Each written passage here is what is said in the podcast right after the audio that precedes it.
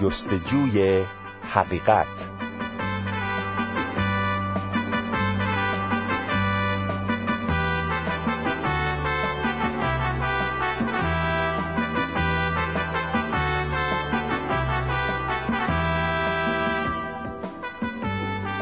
درود بر شما عزیزان شنونده.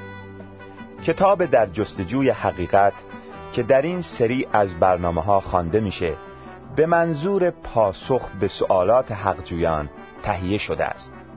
امیدواریم که شما شنوندگان حقیقت جو در اثر شنیدن این برنامه ها پاسخ سوالات خود را بیابین و به اعتقادات مسیحیان پی ببریم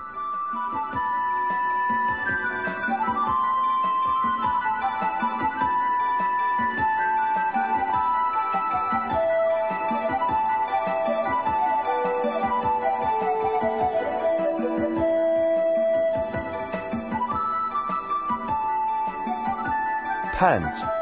آیا عیسی دوباره به جهان بر می گردد؟ کتاب مقدس این پرسش را به صورتی واضح پاسخ می دهد آری در عهد جدید بیش از 300 اشاره درباره بازگشت مسیح وجود دارد و به همین دلیل این موضوع یکی از مهمترین مطالب کتاب مقدس شمرده می شود و برای هر شخصی دارای اهمیت فراوان است. ما فقط چند مورد را در اینجا ذکر می‌کنیم. یک خود عیسی مسیح وعده فرمود که دوباره خواهد آمد. یوحنا فصل چهاردهم آیه سه. دو آمدن او مرئی و حقیقی خواهد بود. عدهای کوشش می نمایند ثابت کنند که بازگشت مسیح دارای معنی روحانی است. ولی کتاب مقدس می‌فرماید که او خودش خواهد آمد. در اعمال رسولان فصل اول آیه یازده چنین می‌خوانیم. همین عیسی که از پیش شما به آسمان بالا برده شد همان طوری که بالا رفت و شما دیدید دوباره به همین طریق باز خواهد گشت. او چگونه به آسمان رفت؟ به طرز قابل رویت و حقیقی. پس او همینطور نیز مراجعت خواهد فرمود. سه هیچ بشری از زمان مراجعت او اطلاعی ندارد. متا فصل بیست و چهارم آیه چهل و دو. چهار محازا مسیح علامتهایی را پیشگویی فرمود تا ایمانداران بدانند که آن روز نزدیک می باشد بعضی از این علامت ها به این شرح است. اولا وضع اخلاقی مردم و ملت ها بسیار فاسد خواهد شد. ثانیا انجیل پیش از آمدن مسیح در تمام جهان موعظه خواهد شد. ثالثا روش ملت پرستی بسیار رواج خواهد یافت. در این قرن بیش از هر زمان دیگری ملل مختلف برای استقلال خود مجاهدت کردند. بهترین نمونه این موضوع عبارت است از مراجعت ملت یهود به فلسطین که انجام پیشگویی مثل انجیل لوقا فصل 21 آیات 29 تا 31 می باشد رابعا مسیحیان دروغین ظاهر خواهند شد و ادعاهای بزرگی خواهند کرد. یکی از روشنترین علامتهای بازگشت مسیح عبارت است از مسیحیان دروغین. می توانید لوقا فصل 21 آیه 8 و متا فصل 24 آیات 5 و 23 و 26 را مطالعه نمایید. در این اواخر عده زیادی ادعا کرده اند که مسیح موعود می باشند و از مسیحیان کاذبی شمرده می شوند که مسیح شاگردان خود را بارها از آنها برحذر ساخت. این مسیحیان دروغین نشان می دهند که پیشگویی مسیح در این مورد انجام می شود و زمان بازگشت او نزدیک است. اگر عهد جدید را بردارید و متا فصل 24 مرقس فصل سیزدهم و لوقا فصل بیست و یکم را با دقت بخوانید. مطالب مهم و قابل تفکر زیادی خواهید یافت. پنج.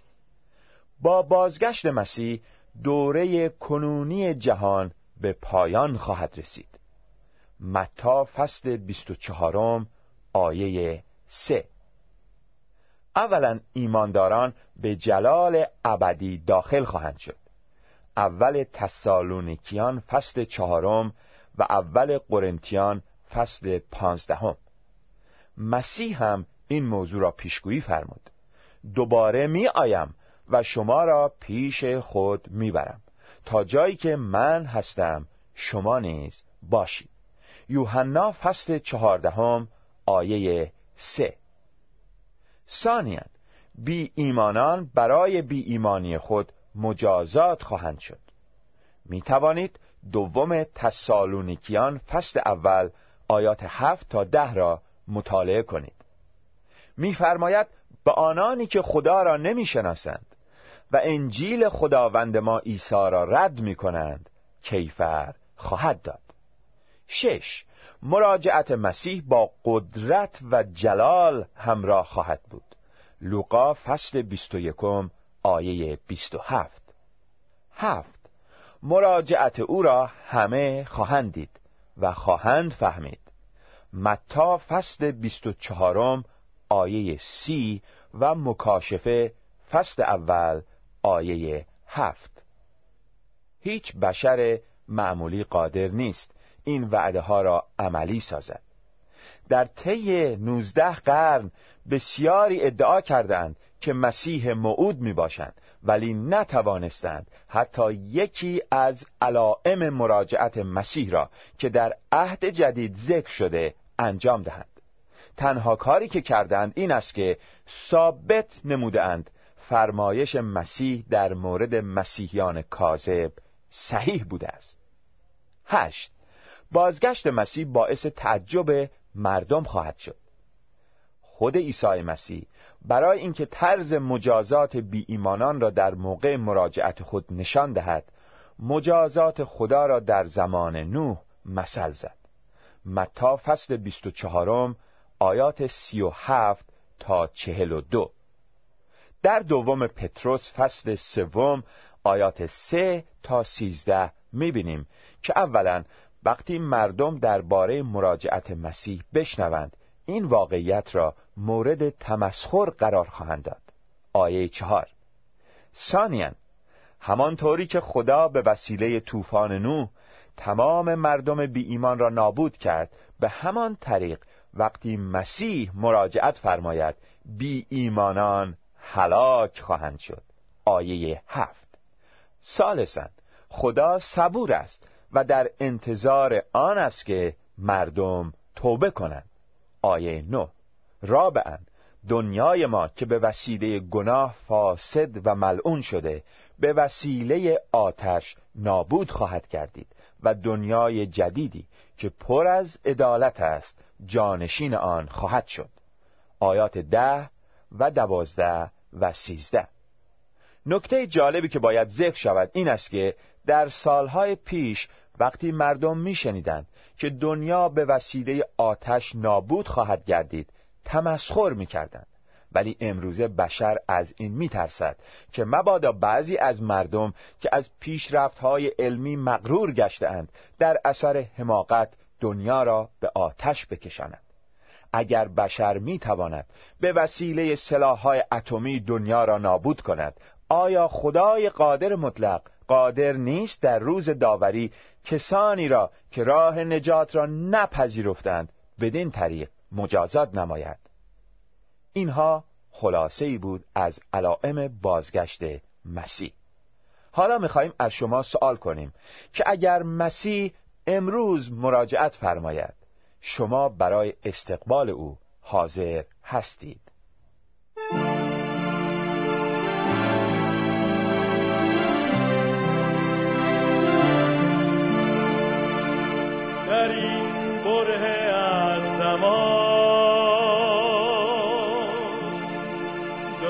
به نیستی می رود. بشنو صدای ایسا را تو را می‌خواند برگرد ای گناهکار برگرد ای گرانبار برگرد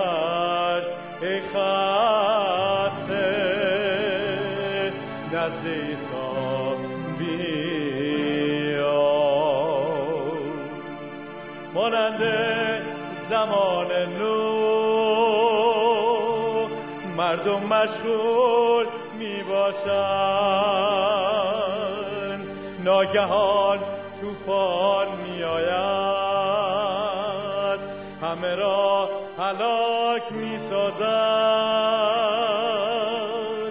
برگرد ای گناهکار. برگرد ای گرانبار. برگرد ای خسته نزد عیسی بیا.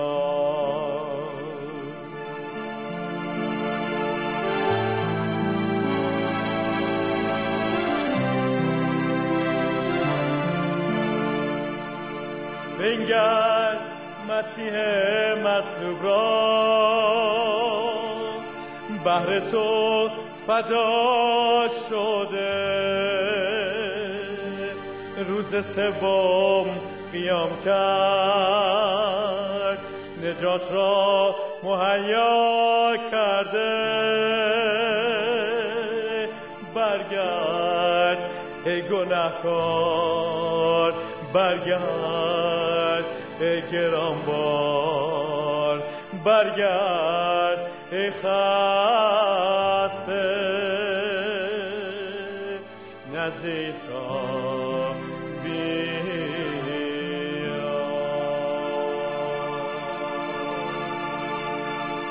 اکنون به خواندن قسمت سوم کتاب در جستجوی حقیقت می‌پردازم. مشکلات عملی. یک اگر کتاب مقدس کلام خداست پس چرا این همه فرقه های مختلف بین مسیحیان وجود دارد و همه ادعا می کنند که از کتاب مقدس پیروی می نماید. این سوال خوبی است. برای جواب دادن به این سوال باید به تاریخ مراجعه کنیم و از وقایع گذشته نتیجه گیری نماییم.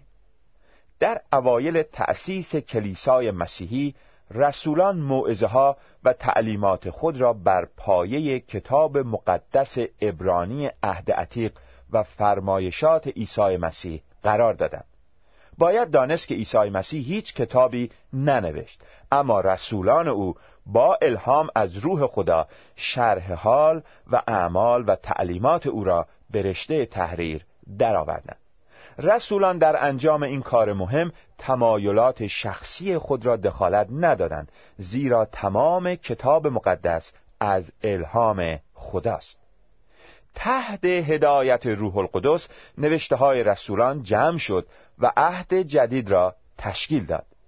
از آن زمان تمام مسیحیان ایمان داشتند که کتاب مقدس هرچه برای نجات و عبادت لازم بوده به ما تعلیم می‌دهد و با کمال جدیت کوشش می‌کردند که دستورات آن را انجام دهند.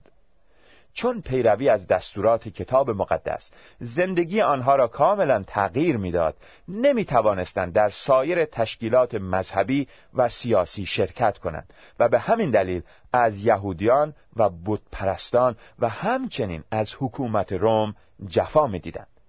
این وضع تا زمان حکمرانی کنستانتین قیصر ادامه داشت و او در سال 313 میلادی مسیحیت را مذهب رسمی امپراتوری روم اعلام کرد.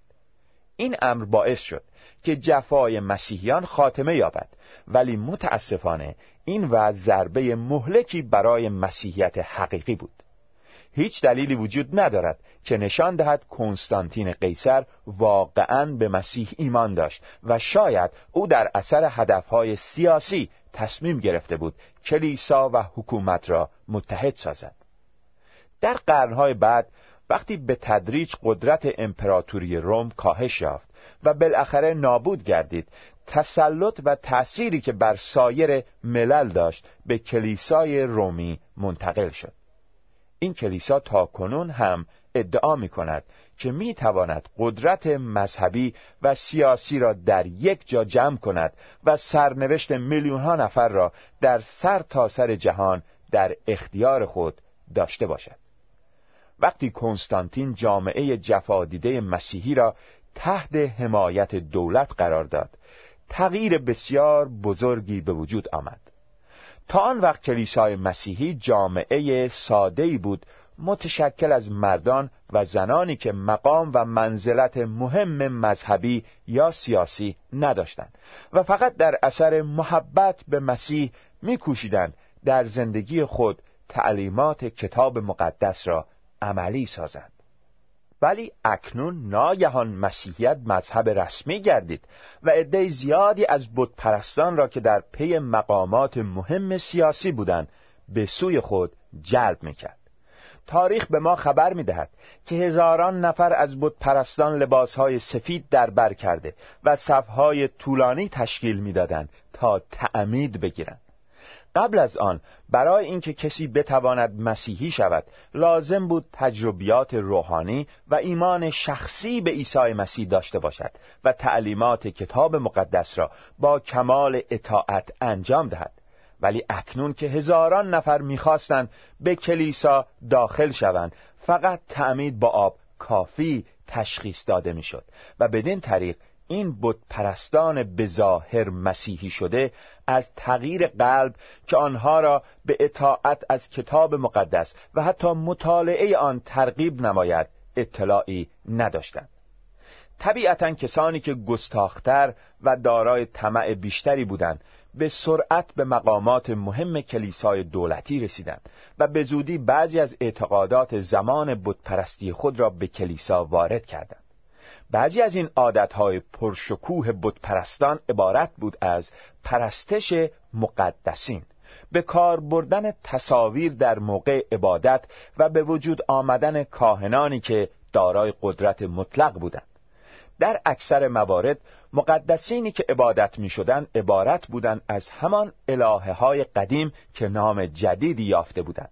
مثلا ملکه آسمان که الهه معروف بودپرستان بوده اکنون به نام مریم باکره عبادت می شد و واضح است که این موضوع کاملا مخالف تعلیمات کتاب مقدس می باشد البته این بدعت ها با مخالفت شدید مسیحیان واقعی روبرو می شد ولی آنها اکنون در جامعه به اصطلاح مسیحی در اقلیت بودند و رهبران کلیسای دولتی آنها را بدعتکار می‌خواندند. نتیجه طبیعی این وضع این بود که رهبران جاه طلب و مستبد کلیسای سیاسی جدید خواندن کتاب مقدس را ممنوع کردند. آنها به قدری زیرک بودند که متوجه شدند که تا وقتی در اثر خواندن کتاب مقدس حقیقت در قلوب مردم زنده بماند حتما با اعمال شریرانه آنها مخالفت خواهند کرد آنها گفتند که فقط کشیش ها صلاحیت دارند کتاب مقدس را تفسیر کنند و قرار دادن کتاب مقدس در دست مردم معمولی خطرناک است. بدین طریق کتاب مقدس توقیف شد و قالب نسخه هایی که در دسترس مردم بود مخفی گردید.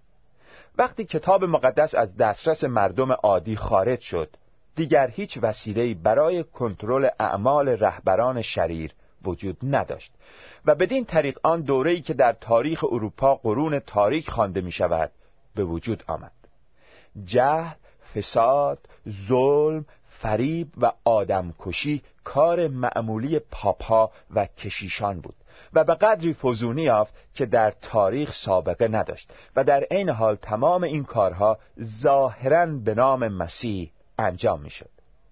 جنگ های صلیبی که بسیار شرم آور بود در همین دوره شروع شد و مقصود از آن عبارت بود از جنگ با عربها برای تصرف فلسطین.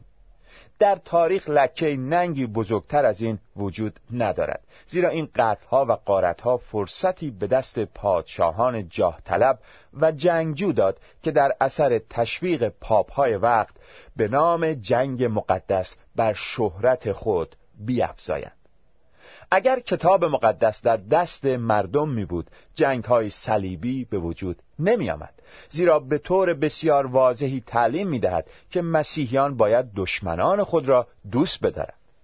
بسیاری از پیروان واقعی مسیح به خاطر ایمان خود دچار شکنجه و مرگ شدند.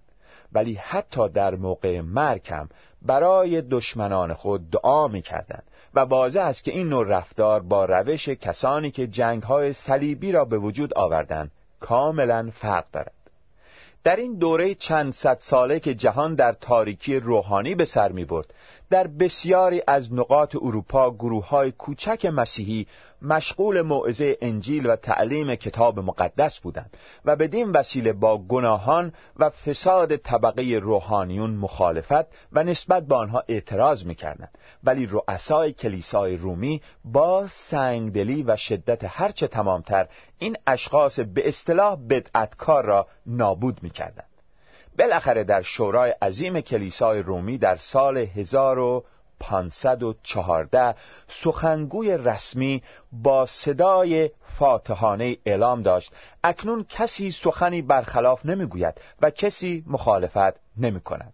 به گمان آنها بدعت بالاخره از بین رفته بود. با وجود این خدا فرمانروای اصلی است و بشر قادر نیست کلام او را توقیف کند زیرا این کلام تا ابد باقی خواهد بود.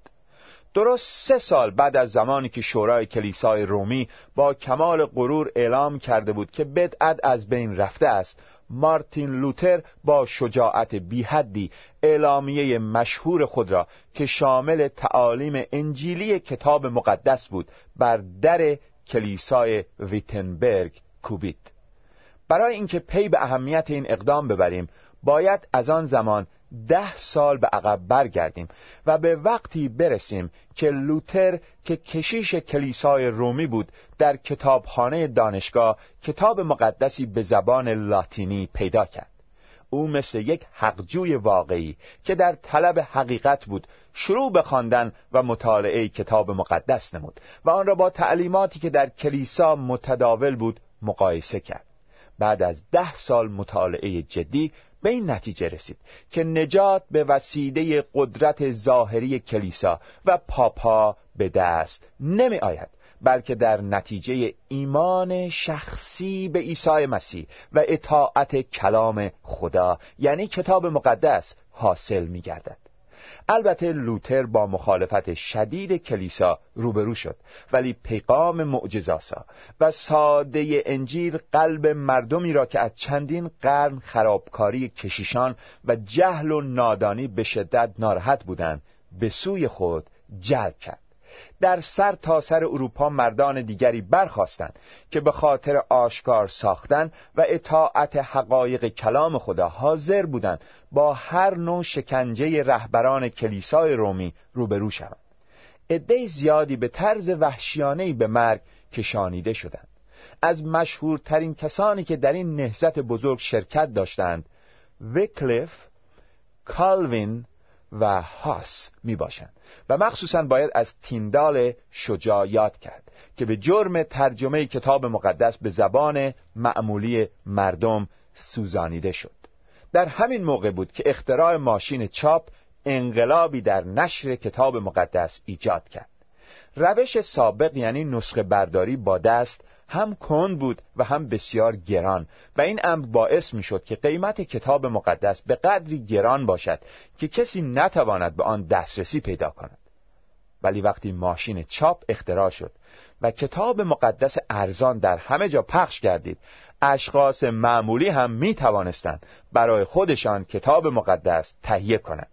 پس می بینیم که فقط در حدود 400 سال از کشف مجدد کتاب مقدس میگذرد. ولی در همین مدت هزاران میلیون نفر توسط پیغام آن با خدا آشتی و مصالحه کرده و در او آرامش یافتند.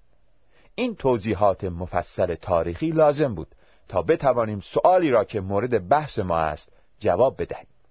ما قبلا کوشش کردیم نشان دهیم که وقتی مردم از اطاعت کامل کتاب مقدس خودداری کردند خطاها و بدعتهای زیادی به وجود آمد. اگر یک نفر غیر مسیحی مایل باشد از اصول واقعی ایمان مسیحی اطلاع پیدا کند لازم نیست تمام تعالیم کلیساهای مختلف را بررسی نماید بلکه باید به سرچشمه تعالیم مسیحی یعنی خود کتاب مقدس مراجعه کند. می‌دانیم کتاب مقدس شامل تمام چیزهایی است که برای نجات ضروری می باشد به طوری که هرچه در آن نوشته نشده باشد و یا نتوان به وسیله آن اثبات نمود نمی‌تواند از اصول ایمان شمرده شود. مقصود ما در اینجا فقط دفاع از مطالبی است که می‌توان با کتاب مقدس اثبات نمود نه طرفداری از کلیسای مخصوص و گروه های معینی از مسیحیان. امروزه می‌توان کتاب مقدس را تقریبا به تمام زبانهای زنده دنیا پیدا کرد و هیچ کس نمی‌تواند خود را یک حقجوی واقعی بداند مگر اینکه شخصا به وسیله مطالعه کتاب مقدس پیغام و اعتبار آن را مورد بررسی قرار دهد. در این برنامه دیدیم که مسیح در آینده به طور مرئی و حقیقی به جهان بازگشت خواهد نمود. و کسانی که به مسیح ایمان ندارند مجازات خواهند شد.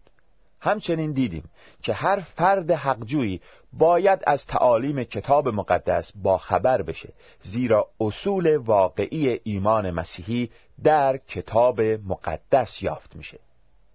در برنامه بعد بقیه مطالب قسمت سوم کتاب در جستجوی حقیقت رو برای شما خواهم خواند.